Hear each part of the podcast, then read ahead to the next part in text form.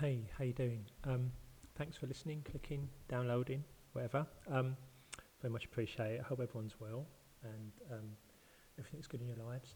Um, this is the first podcast for a while, and it all it may sound like I'm recording this in a toilet. I'm not. Um, I am uh, in uh, the living room of a place in uh, Portugal where we are for a few days, trying to get some sun and relaxation. Oh, look at him in Portugal, hey? Uh, yeah, so it might sound like I'm in the toilet. I'm not. There's just a lot of um, cool marble uh, on the floor, and um, it's it's uh, it's quite an open space. So um, apologies. I'm not definitely sitting in the toilet um, recording this. Um, I won't want to put that image in your head. So um, yes, hope everyone's well. This episode is with uh, someone who I hugely admire, um, respect, and um, someone I have a great uh, joy of working with. Um, Damian Rees is co-founder of Experience UX. Um, and I know a lot of you guys who listen to this um, know of Experience UX and, and um, have an equal amount of respect for them and what they do. Uh, I'm really lucky to, to do some work with them. Um, and I've been wanting to talk to Damian on the podcast for quite a while now. And um, we finally managed to to pull everything together and, and get it done over lunch a couple of weeks ago. Um, I'm going to get him on again. Um, and I'm hoping to get Damian on with a couple of other guys on a, on a kind of round table discussion sometime in the future. Um, so we talk about uh, quite a few things around uh, uh, the human at the centre of a lot of user experience and customer experience. Um, the, the, the, challenges of making connection between business and individuals through digital channels. Uh, and also we, uh, we look at more uh, matters of the ego and of the personality as well. So I hope you enjoy it and um, I'll come back to you at the end. Cheers.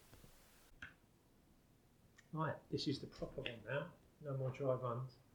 Okay. so I would have done the introduction, but who are you? what are you? As usual, what are you doing here? um, I always find it quite hard to answer what I do, but who Yeah. am I Yeah. is um, Damian. I'm Damian. Um, I'm co-founder and more like an operations director these days of Experience UX. Um, and what we do as a company is all sorts of stuff Mm. that I always find it quite difficult to define. Um, but I think ultimately we try and focus on the relationship or the interaction between humans and businesses. So I think we're broader than just UX these days, Mm. um, and- and it's looking at the wider interaction that a business has um, with a customer, and we want to be involved in any of those interactions. So, whereas in the past we've just done the UX of a website, for example, I think now we're looking much more about the relationship um, between that person and that business and how we can affect that. So, one of the things that we've talked about, and I know quite a few people who, for some reason, listen to this, the whole UX CX Mm-hmm. relationship. And it's interesting you use the word relationship. So, what what is involved in a relationship between a business and a customer or a user? Um, because my, my experience is that sometimes people get confused between what an experience is and what a transaction is. Mm-hmm. Where where do you see the stuff that that we do here at EUX? Where do you see that? How do you see that bridging that gap? Um, I don't honestly know if I'm Mm. honest. I think there's a lot of there's a lot of terms going around with the CX with the UX um, that there's just no clear definition of what that really means. But I think when you look at a relationship between a customer and a business, it can span so many touch points, so many interactions. And, and again, I'm, I'm trying to avoid the term touch point Yeah. because I think it's again a bit misused and a bit muddied, and I think it's more than just a call center, for example. It's just it's an interaction. Yeah. Um, so that relationship can be short-lived, it can be intense, it can be full of highs and lows, and I think that it's a complex relationship. Sometimes can be really good the relationship between a business and a customer, um, but I think ultimately where it doesn't work very well is where customers aren't really seen as human beings by the business. And you know, we've all sat in meetings where we've got people in a business or a client organisation who talk about customers as um, numbers. Mm. They're, they're just data. They're, they're X number of people who are going through the registration process, or X number of people who've made a claim, or whatever it is. And that can be very dehumanising. And I think our job is to put the human back into that relationship and, and highlight the fact that actually all of these people sat around this table are people who interact with businesses and get pissed off when they can't do stuff and get fed up when the the business doesn't respond in, in a respectful way and they don't like being treated like a number and yet they're quite comfortable to do that to other people Mm. in a business context. Mm. Um, I think I've lost complete sight of what your question was. No, but that was interesting because you were talking about human. I heard a uh, client the other day, a client of a client the other day, use the old Henry Ford. Yes, that winds me up. That does. Yeah, so um, there is a balance in certain customers and certain markets where there's a risk that the human, the customer, is nothing more than lip service, and Mhm. they've already decided what they are going to do. And um, so, how does that balance work between? Because in some ways, right? In some ways, there is a um, a brilliant idea that comes out of a business sometimes. We can do this in a certain way and we're going to plow, plow on regardless. Mm-hmm. And you know, the Henry Ford thing, okay, fair enough. You know, he came up with the idea or the kind of proposition for the Model T. Um, and he did drag customers along with him. And you could argue that's what Amazon are doing with Alexa and Google are doing. No one really needs those things, Mhm. but they're dragging them along. So how, how do how do you get the human or the business to really understand that it's all about the customer, all about the human at the centre of the because it's a difficult. ch- We both Mm-hmm. struggle with it, and how do you? Yep. Um, again, I don't know the answer. Mm. I think you have to look at. I really like the sense and response stuff that um, the guys who came up with Lean UX have been doing, and they talk about this two-way relationship, two-way communication between a customer and a business, Yeah. and how, um, you know, the car industry, for example, seeing as we're on Ford. Um, incidentally, I don't think he actually said that quite. No, I- no, no, I, don't, I I think people It's one of mis- misread that or misquote it. Uh, secondly, um, they look at the car industry, and, and the car industry is around this whole idea that they come up with a new car, and every um, car season they launch the new car on the public, and the public pretty much just lap it up, or they don't. Yeah. And it's it's a risky it's a risky business because some cars flop and some don't. And and how Tesla have come along completely revolutionised that Mm. because what they've come up with is more of a software based car. Um, and they can release software overnight and change that car and the way you interact with it. And um, they gave an example of a guy who tweeted Elon Musk saying, um, you know, the problem with all of the PowerPoint, you know, where you connect Yeah, chargers. the chargers, yeah. So they're all basically people are parking up, charging their car, and going off for two, three hours, you know, shopping. And actually, the car's done within a certain amount of Hmm. time. And so the problem is, is that people are just sitting on those those charging points and, and not allowing other people in. And so the next day, uh, they rolled out a change to that, so that basically you would get charged by the minute after the point at which your car's charged. Okay, right. And Elon Musk replied to that guy and said, You're absolutely right. We've changed the software. From now on, this is what's going to happen. And that's completely different, completely different model of communication between a car company and, and its customers. Yeah. And how really that relationship of a two way is quite foreign to most companies. Hmm. Most of our clients are quite find it difficult Hmm. because ultimately they are used to coming up with a new product and rolling it out and you know hoping for the best and they do some a bit of intelligence they do a bit of um, research in inverted commas which really just proves them right? It does not research that we would, might do where we actually go objectively to understand customers and the problems they're having. And Yeah. they go out to pretty much prove the point they had uh, or prove the idea. Um, and, and that's not two-way dialogue.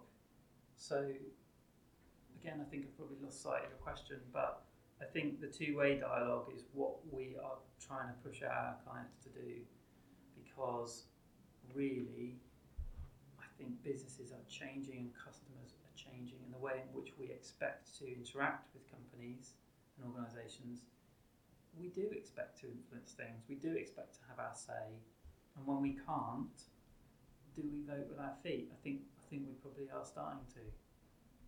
Can I ask a question on that then? It, it's interesting because if you think about Tesla, let's stick with the cars for, for, for, for a minute. So, so he's able to do that, respond in, in such a way, and change um, his product um, because of software, because of tech. And actually, that's directly changing his customers' behaviour. He's directly stopping them parking their car there for longer than they should or longer than they need to. If, if we look at the car insurance industry where they're using technology to black box, monitor, track, um, and um, they are influencing customers' behaviour directly, Yeah. influencing customers' behaviour. Is that's is that a two-way dialogue, or is that no, yeah? And, and, and, and that's yeah, and Uh, that's where Yeah, that, that's an, that's something I'm trying to unpick at the moment. Um, yeah, is that because it's being sold as, dare I say it, that word that mean you don't like hugely personalisation, hmm um, but actually it's it, it's quite repressive in a way. What do you think about what do you think about that use of tech in terms of changing an experience, but by changing someone's behaviour? Is that yeah. Is that I, very I human? think I think as I said, I think look at the intent behind that. So the Mm. intent behind Tesla is to create a good customer experience and, and, and create a car that you don't need to keep trading in. Mm. It, it's not a you know this model's out of date next year. It's a, it's a you buy a Tesla and it's a it's an experience that you keep on giving effectively. It is a piece of software and can be updated. Um, so I think if you look at the car insurance industry, the reason why they're doing that is because they don't want to pay out on claims. Mm. You know, so the intent's completely different. They want to save money by changing our behaviour. Mm. Same as the um, health insurance business who want to make you healthy because obviously you're low, you're lower risk. Mhm. Um, same as why they um, the car insurers want you to effectively buy, you know, really tiny little engine poop around town cars Mm. because you're less risk. Mm. You know, and, and that that's the intent is to save them money effectively. So if we if we move well, if we take that to the next level, we think about the way that you know we've, we've worked on projects where we want to increase conversions. We want to get people to potentially buy things that they may not have previously been aware they wanted to buy. Mm-hmm. Not pers- not manipulation, but the right side of that manipulation and persuasion line. Is that does that feel to you as like a human focused driver? No, No. I don't think we're really involved in many, if any, of those projects. No. Actually, um, But we've come across them in the past. sure, haven't yeah, yeah, yeah, sure. No, I think I think the focus on human is more about.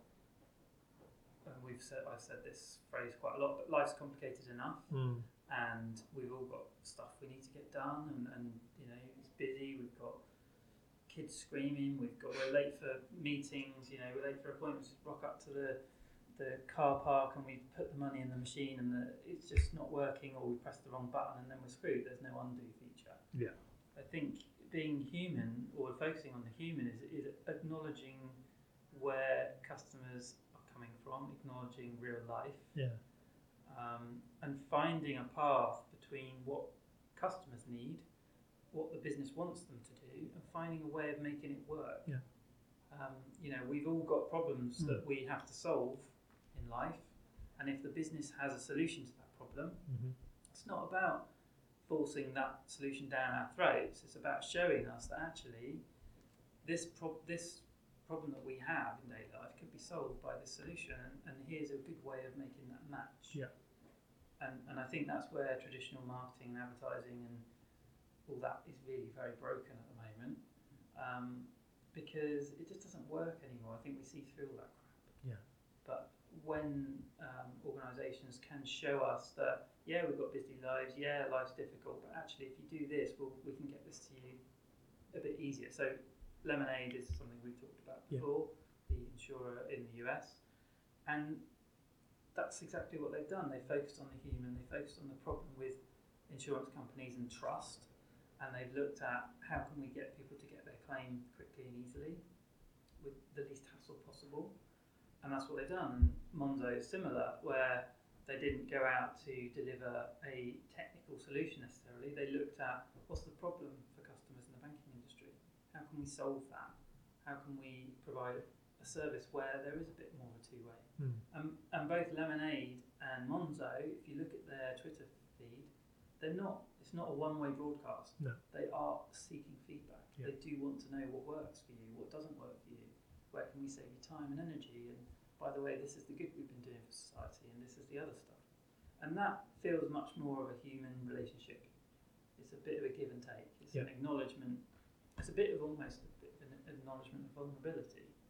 Um, I don't know if you've seen Brené Brown stuff, Mhm, but Yeah. um, I think there's a, an element of that in, in these brands where to be a proper human centered brand, you kind of have to acknowledge that you're not perfect. You don't have it all right. You could be making mistakes. You are rolling things out that maybe not perfect, but your intent is to build the bridges in that relationship and get it right in the long term. Yeah. And I think people are much more accepting of that than the brands who are coming out going, "We've got it perfect. It's we've got this amazing product that's going to change your life," and then you sign up and it's shit. Don't you think that's going back to an, an earlier contributor to this podcast? Um, uh, Dave mentioned that there are certain companies who take that approach, which is this is us, we're big enough, we're big enough to. And I suppose, in, in effect, Google and Facebook are getting to that stage. Maybe they've lost a little bit of that. I think they've definitely lost that relationship building, that focus on relationship building with customers. Dave, was- Dave was saying that, that sometimes organisations are too big to worry about that, or, or, or they they'll cope with it, and, they, and then they just hoover up the Monzos and they'll hoover up the um, the lemonades, and they'll consume them and they'll continue their market growth, and then the customer gets forgotten about, and that's an inevitable life cycle of. Mm-hmm. Do you think that's changing? Do you think that there is the opportunity for businesses such as Monzo and Lemonade and others to really kind of properly shake up? I'm not talking disruptor mode because disruptor is just a word I think to get investment and then continue to lose money. Mm-hmm. But as Spotify have done, and as as Lemonade are doing in the states, for those businesses that really do focus on that relationship, do you see do you see any examples potentially of real success at the where, where it really will scare the incumbents? Where you know, are really going to scare Barclays and NatWest and Lloyd's and Mm. HSBC? I think they are scaring them. Do you think so? I think if you look at the Is it changing their behaviour? Do you think? Is I it don't, changing? I don't know if it's changing their behaviour Mhm. yet. Mhm. I think it is scaring them Yeah. because it's a new beast. It's a, it's a new way of thinking that is quite different. I think what we've seen, particularly with millennial um, mindset, hate that term, so I, I kind of kick myself every time I use it. But it, there is a sense, I think, in in recent generations that actually they want to work with companies that have a heart and soul Yeah. they want to work with brands or you know vote with their feet. You know, it's why Toms are so successful Yeah, yeah, in yeah. the shoe Yeah. sort of industry. I think there are a lot of brands out there that are capturing hearts and minds because mm. they have a heart, mm. and I think people would actively vote to buy from those companies because of that, Mm. and are starting to shun the big players Mm. because they don't give a shit. Mm. You know, um, I think there's certain marketplaces like um, telecoms and broadcasting where you don't have a lot of choice. Mm. You know, BT, for example, uh, a bit of a pet hate of mine. Um, the, it's kind of difficult to avoid them. I Mm. can avoid them, and I have done for many years. Um, but there's only a couple of decent players out there, and they Mm. all run on the bloody BT system anyway, Yeah, so it's very difficult to get away from. So I think that, where, but where there's more choice, where banking is definitely opening up, I really do think that the Barclays should be scared. Mm. They might not be, or Mm. they, they I think they probably are a little Mm. because they don't totally understand it, and they're probably reacting by setting up loads of innovation labs Yeah. within the Barclays yeah. and innovation teams to go and disrupt the market. Um, but I think until they find their heart and soul as a business, until they dial it back to focusing on real people, Mm. I don't think they're going to solve that problem. Mm. And I think other companies like Monzo will grow because of that. Mm. I think Dave's point, I've understood it right, was eventually Monzo will get to a size where they can't help but not give a shit about customers Yeah. anymore. Yeah. Who knows? Yeah. I, you know, we, d- we don't really have many of those models around to, to know that. Um, I think if you look at some of the good to great the companies in the good to great book, I don't know if you've seen that series, a lot of them aren't around so much anymore, where they were set out to be a bit more heart and soul and big picture stuff, and they kind of lost their way a little bit. So I think there could well be an element of truth to that, Mm. but only time will tell. It's capitalism, Yeah, maybe, isn't it? so. It comes down to that. Once you start making money, you want to make more. I think there's also coming back to that other idea that looking at um, the board is as you. So let's say you're a board member of Barclays. Mm. When was the last time you spoke to a? Really? Mm. You know, when when was the last time you stood in a branch and really listened to what was going on? Probably a bloody long time ago. Mm.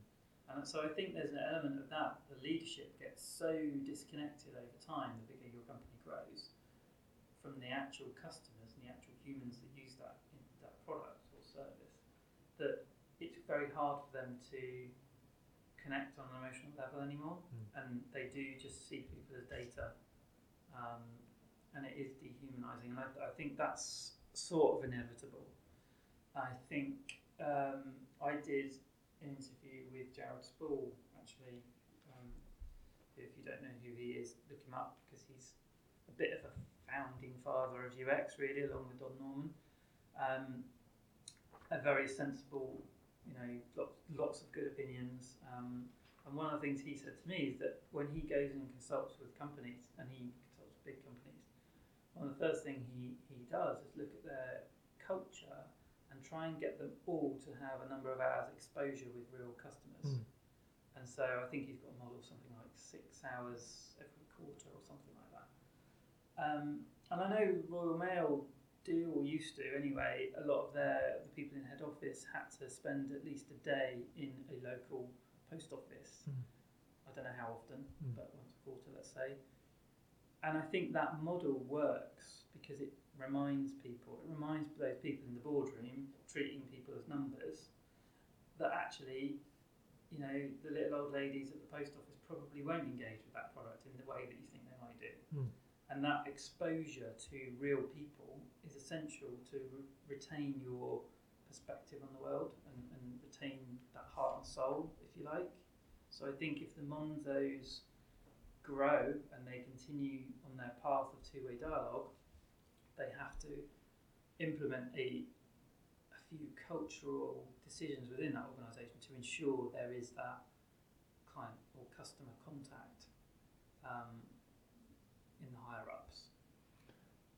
And do you think that so so so with that in mind, if, if we're thinking about the Monzos and the lemonades, they've used so there's two two kind of questions. There's a couple of things I want to talk about. So so the first one is they've used. It sounds a terribly kind of trite way of saying it, but they've used standard technology to a certain extent, i.e., the web, to um, engage with their customers. And yet they use, I hate the term AI, but they basically use algorithmic models Mhm. and, and just pump out information. What, where, in terms of looking for projecting forward, and that's quite difficult. What technology do you think, and what type of experiences do you think the future Monzos and Lemonades the ones that the, the next generation, if you will, of relationship building businesses. How how are, how are the way they interact with customers? How is that going to change as technology becomes more advanced? Is it going to be? Do you still see a space for um, screen based relationships to be built? Is it going to be more audio? Is it going to be more? You know, it talks about some of the health insurers with wearables and that kind of stuff. Where do you think looking at getting that balance between business to human relationship and also the speed of technology is not going to slow down, is it? Where Mm. where do you think? How do you think experiences are going to change, and where do you think the successes are going to come from? Tricky question, just landed that on you. Sorry. yeah. Um, again, my answer is probably I don't know. Um, I think where I would see, or what I see at the moment, I just see getting more um, growing. I suppose that gap growing between you've got two different types of organisations. You've got the Monzos and Lemonades, like I said, who are focused on the human problem. So what problems are people having? And then you've got other plenty of other organisations going, well, what cool new technology can we implement today? you know, pull in the AI, let's pull in the virtual reality. Let's. I saw this thing the other day where um, in-flight entertainment is moving to a big push to do VR. So they're looking at getting VR headsets on headsets on flights, so um, people can sort of visualize the destination they're going to and all this kind of stuff. And I just looked at it and just thought, what? Why? Why would I want to do that on a flight? I'd much rather sit there with a rum and coke. yeah. or, even look out the window a little yeah, bit. Like I just don't understand, and that is that is a marketing department or a I don't know what department who've gone. Oh well, VR's really cool, and everyone's scrabbling to get on that train. So let's just do that. So I think there's that that that will happen more and more as people jump on the technology bandwagon. There's going to be more cool technologies out there holographics and all sorts of other stuff. And I think you will have that split between companies jump on technology for the sake of it and companies who focus on the human and use technology to enhance that interaction and Mm. relationship. And I can only see one winner in that, and, and that is the latter. Um, but who knows? You know, I'm no futurist. Although for someone who doesn't know, you do know quite a lot. Every question you've gone don't know, Yes. and then you've come up with some great answers. Yes. And, and I just want to touch on that marketing angle um, because you wrote a piece a little while ago about what the internet, in inverted commas, has become, Mhm. and it is very marketing influenced in a in a negative way. But do you want to? Mm. Because I was, thought it was a really good piece, and I just want. Yeah, I Talk a think it was bit more about a that. rant actually. Oh yeah, but I didn't want to say the word rant, No, but it was. it was a rant about how the internet is broken, um, and I was putting together a talk actually that I delivered recently, and I was doing some research on it, and I was trying to look into, interestingly, we've touched on it here, about um, how big data actually depersonalizes people and what was the influence of that, and I was linking it to Trump and a lot of his stuff, and it was all getting quite big and but interesting, I, I thought. And what I found was that I was hitting website after website after website uh, on this search for um, you know in-depth articles to, to back up this idea that I was having or was formulating. And what I was receiving was a barrage of cookie consent, uh, data opt-ins, um, advertising, um, paywalls, um, the uh, what's what they call the advertising blockers that come up and say you're using an ad blocker, you can't see this content, so Yeah. you enable it, then you enable it, and then you get a full page ad straight away. Then you get a video that follows you around the screen that you can't seem to get rid of. And all the while, I'm fighting these distractions to actually get to the content that I wanted, and finding this isn't what the internet was designed for. No. This has so much potential as a you know a library information style tool, and yet it's being broken by you know the EU's data data pol- cookie policies, the GDPR, which has good intentions, Mm. um, videos and advertisers just shoving shit down our throats that we don't really want. Mm. and then sort of chastising us for having ad blockers on. Yeah. Um, and and organisations trying to get us to pay for their content, but they haven't thought of better ways of delivering the Mm. content. So it feels like the internet is going through this period right now where it's really struggling, and and I for one am, am struggling to engage with it. Mm.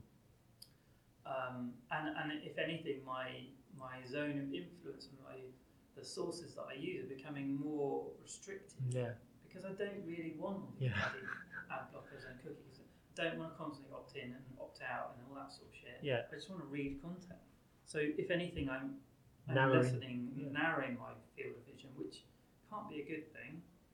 Um, For, whi- whi- which is what Trump, if we go back to him, Yeah. it's what he played on, Yeah, right? absolutely, yeah. It's, it's the it's the thought, it's the echo chambers of the Facebooks, and um, yeah. So I do strongly believe it's broken. I don't have the solution, Mm. um, which I guess is part of the problem, isn't it? Mm. That we might all see it, but none of us know how to fix it. But I do think that fundamentally, the internet, as it stands at the moment, needs to change. It's interesting. I, I'll t- well, you know, I totally agree, and, and a lot of people who listen to this know know my th- thoughts on it. But there's there's there's something I've been looking at, and the technology's been around for a while now. It's it's, it's um, everyone's probably knows about it. It's solid. It's Tim Berners Lee's new project, which is um, in effect, rather than users going to services and asking for access, it turns the relationship the other way. So you might go to a website, but the service will come to you and ask you for data to enable it to show information to you that you might want.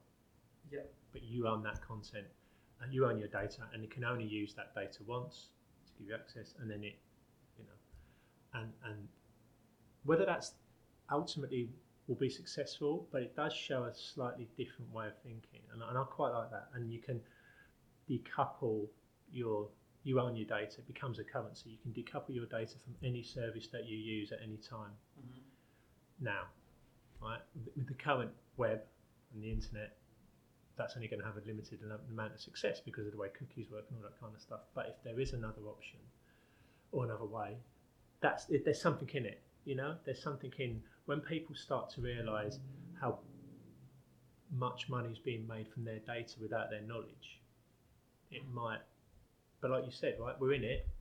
We know it's broken, but we can't get out of it. Mhm. Um, half an hour gone. See, so I went quickly, didn't it? Mhm. Couple more questions, right? Um, and these are a bit more um, specific. Oh no, specific. Um, a couple of. I listened to an Al- Alan Alda. You remember Alan Alda out of Mash? Mhm. Yeah, so he does a podcast now. He's a, he's a he's got a doctorate in the states. I think he's um, he focuses on communication, and he's got a really good podcast. Very relaxed, as you'd imagine. He talks about how uh, how to effectively communicate with people. And one question he asks of all his guests is um, is what do you really wish you understood? Wow, As we're sitting here now, it is a good question, and it, Yeah. it changes. But what is there? Is there something as you're sitting here now that you think, God, I'd really, really like to understand that? And it might change tomorrow because something goes. But it always makes me think. But I, I don't know Mm. what. It's a great question. Yeah. I wish I had a more intelligent answer. Yeah. But the first thing that jumps into my mind that's not re- releasing from it is the motivations of other people. Yeah, it's fun. I was thinking the ego. I would love to understand what Mm. what is an ego. but yeah, the, the I think we we talk a lot, and we've been talking to our clients a lot recently about intrinsic motivation. Mm. So the difference between extrinsic being uh, rewarded for, you know, things, being rewarded for a behaviour Mm. rather than intrinsic, where you are sort of self-rewarding based on, you know, you're doing it for a bigger cause. And I guess I'm kind of aware that a lot of people don't know their intrinsic motivations. And so if they don't know them, how am I supposed Yeah. to know them? And yet I feel like it's such an important question when you come to looking at that relationship, for example, between a customer and a business, because if the business can't predict and understand people's intrinsic motivations to using a service Mm. or product, then they can't fully create that relationship as a kind of you know a, a really positive, impactful one. Mm.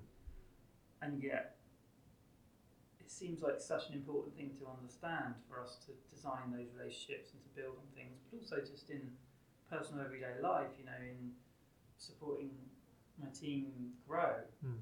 If I can really understand what's driving their motivations, then I can help them. Yeah.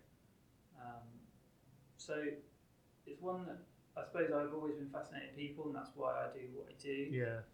Um, and it's one that's always fascinated me. You know, watching serial killer shows, and you know what what drives that motivation because we sort of think we know, but we don't really know, and there's no real way of properly knowing. Mm. So for me, that's something that I would like to Yeah. understand. That's great. Yeah, it's, it's the, for me, it's the ego.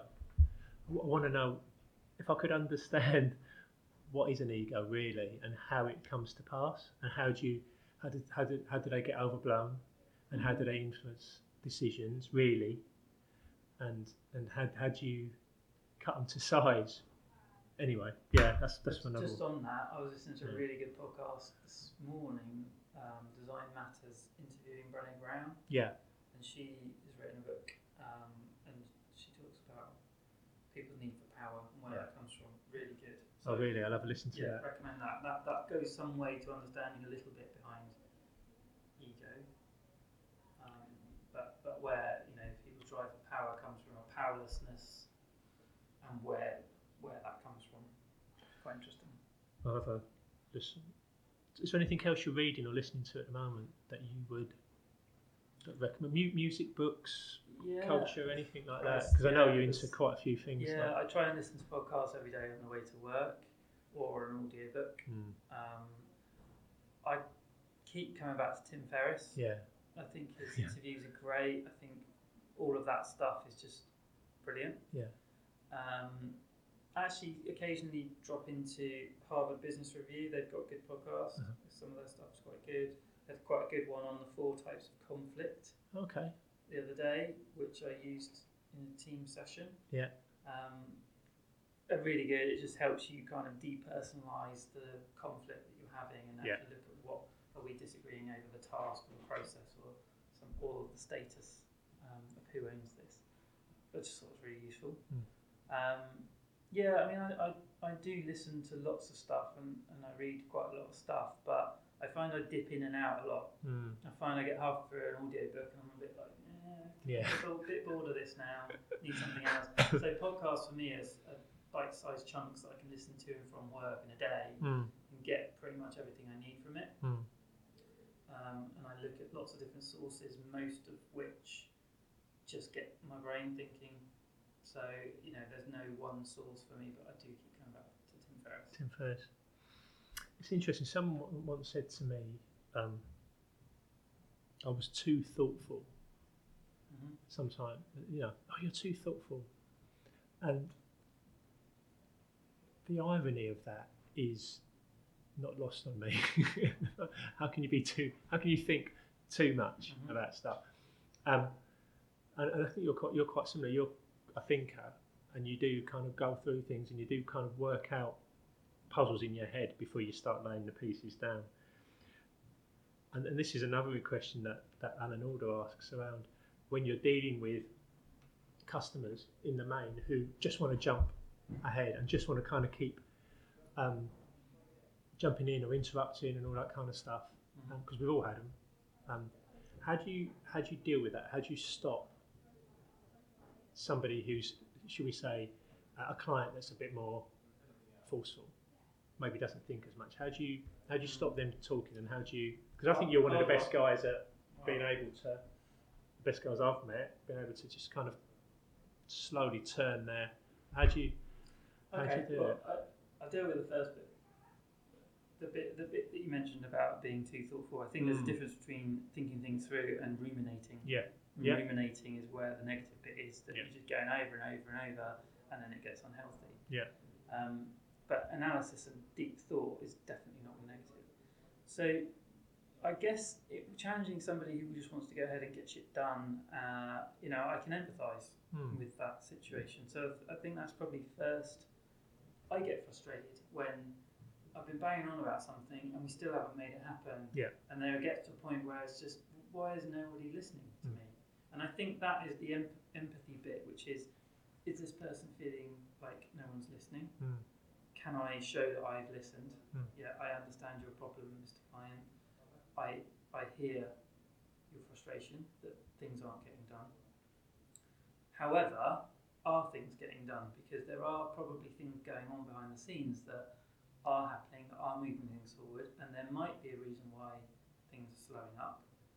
Um, and I think it probably just pointing back to some of those old cliches of quotes from Einstein, you know, thinking about the problem before you actually try Yeah. to solve it. And there's the sharpening of the axe one, you know, sharpen the axe before, yeah, all of that stuff. Um, it's just about actually preparing and thinking things through. And anyone can launch a new product and it fail. You Mm. know, that's piss easy. Anyone can do that. And just banging your hand on the table, going, "Well, get it out there." Mm. Are you really being an effective leader like that? Probably not. And are you going to get a successful product? You might do if you're Mm. lucky. Mm. Um, there's no guarantees. I think stepping back and really understanding the human in that equation and challenging people on, you know, there's actually a lot of shit out there. People are dealing with lots of complexity in their lives. Are they going to engage with this new thing that you're banging your hand on the table to get out there when actually they've already got plenty of other shit on their plate? Mm. In order to reach that person and convince them to use something new, there's that understanding and appreciation for the fact that they might not want, you know, yes, they want to solve that problem, Mm. but they might not want to interact and learn a new product or a new service. Yeah, yeah. And there's a barrier there just in the just in the getting shit done in your own life Yeah. and the day to day stresses and complexities that we have that engaging with a new product is usually quite complex. Yeah. There's there's financial implications, there's time, there's headspace, there's all sorts of things that encompass that. So I think taking a step back and really understanding how how how do we solve the user adoption problem with this? How do we make it so that it's a prod, product, service, whatever, that really solves somebody's problem and that they can visibly see that if I adopt this thing, it's really going to save me time. It's Yeah. really going to improve my life. It's really going to do whatever it is. Because if they can't see it and the barrier just feels a little bit too big Too and big. it's not totally obvious, Yeah. they're not going to adopt it. Yeah. yeah, And, and every product gets to the point of user adoption Yeah. and it will either get adopted or it won't. Yeah. Um, so I think I often talk about is taking it back to like, how can we influence user adoption Yeah. with this thing Yeah. and throwing it out the door and hoping for the best and slapping loads of marketing on it doesn't solve that problem. No. No. Now, no. you might get some early adopters there who would who like exploring new things, but the majority of us, sort of, you know, everyday adults who've got kids and jobs and Mm. you know shit going on, adoption for me is a slow process. Yeah. and I have to be convinced. convinced yeah yeah yeah yeah and and, and, and, and through through it talks about empathy and empathy is an often overused word isn't it but used by people who don't really understand it i think but being able to understand the situations the contextual we talk a lot about context i mean the contextual situations people find themselves in hmm including people who just want to get shit out there it's yeah that's your secret huh that's why you turn people round Well, I don't know about that. well you do Yeah, you're very good at it yeah. But I do think yeah, you're right about empathy. It's very overused. and It's not a step in a process. No, it's not a step in Um, process. no. It's a, it's a skill we've all got and we can all train ourselves to be better at. Yeah. Um, I think I think there is an argument to say you can get almost too empathetic Yeah, and be a little bit wrapped up in the emotion of the problem yeah, and yeah, actually yeah, not you know you have to be a certain way in yeah. but not totally in because then you can't totally see the Be solution. de- either. kind of um, not uncompassionate, but you can, can decouple yourself from it. Mhm. That's what you need to do, right? Being objectively empathetic. On that note, objectively empathetic. That's been 40 minutes. We only said we were going to do half an hour. Um, we'll, we'll, we'll take that over to the next one. We'll definitely do another one. Thank you, mate. That's No it. worries. Brilliant. Thank you very Good. much. Hey, so um, so that was it. I hope you enjoyed it. Um, yeah, it was. Uh, we were only meant to do it for 30 minutes, and um, Damian humoured me for, for another 10 to 12 minutes longer, so I'm very grateful for that.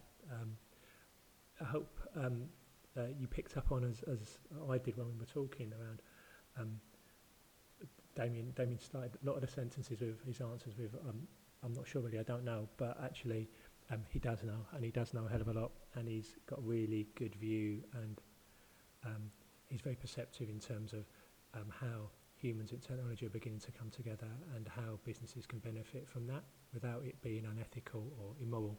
And um, uh, I'm sure you you you you, you realised and um, absolutely gained quite a lot as I did from from Damian's answers. Um, yeah, I'm hoping to get him on again with, with a couple of you guys who are listening in the future for a roundtable um, chat and discussion um, as well. I'll keep this this really short this uh, this episode. So um, there's another podcast coming out in the next two or three weeks. Uh, another newsletter coming out in the next week or so. I'm looking a little bit more at some of the big um, tech giants and how their um, uh, technology and their behaviour is kind of really starting to influence um, uh, not just whole markets but whole societies. Uh, riveting stuff, I'm sure you agree, but hopefully you'll get something out of it. Um, until then, um, I hope uh, you and your families stay well um, and hopefully enjoy the, the spring weather that hopefully will soon be upon us. So thanks for listening. Um, take care of yourselves and speak to you soon. Cheers.